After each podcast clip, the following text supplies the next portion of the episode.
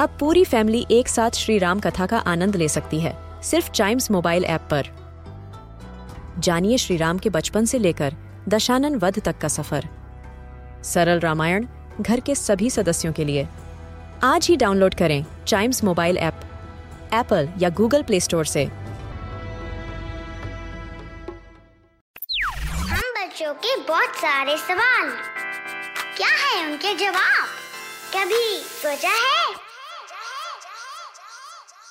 हम सबको पता है कि ऑक्सीजन पानी के बाहर भी प्रेजेंट है। आखिर हम ही तो पानी के बाहर रह रहे हैं तो और हम सांस भी ले रहे हैं। लेकिन ये फिशेस पानी के अंदर ही क्यों सांस ले पाती हैं? बाहर ये सांस क्यों नहीं ले पाती?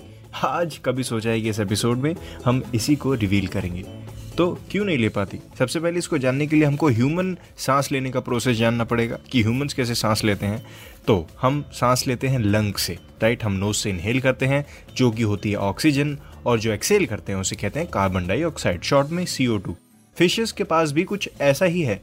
यस सिमिलर टू लंग्स कैसे उनके पास गिल्स हैं और सांस वो किससे लेती हैं? जो पानी वो पीती हैं।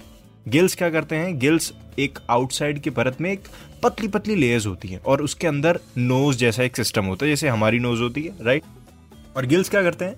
जो पानी वो ड्रिंक करती हैं फिशेस पानी और कार्बन डाइऑक्साइड को उसमें से सेपरेट करके ऑक्सीजन को सेपरेटली उनके अंदर पहुँचा देते हैं। तो पानी और सीओ बाहर चला गया और ऑक्सीजन वाली चीज़ जो उस वाटर से ले ली गई, वो भी उनके अंदर चली गई। आपको पता है ना, पानी में भी ऑक्सीजन होती है? एग्जैक्टली सो सिंपल हम डायरेक्ट ले लेते हैं लंग्स तक। उनके लंग्स क्या करते हैं? वो पानी को और सीओ को अलग करके ऑक्सीजन भेजते हैं। काम सेम है।